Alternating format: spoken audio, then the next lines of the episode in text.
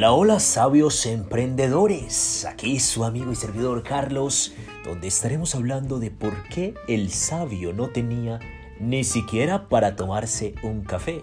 Y es que podemos tener ideas extraordinarias, leer muchos libros y saber demasiadas cosas.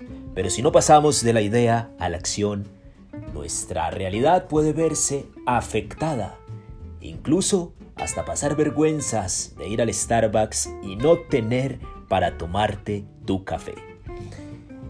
Hablaremos entonces de las aventuras más grandes de un emprendedor y de la sabiduría que poseemos todos, sabiduría misma que subyace en lo más profundo de nuestro interior. Quiero ayudarte a encontrarla. Confía en el sabio que no tenía para tomarse un café.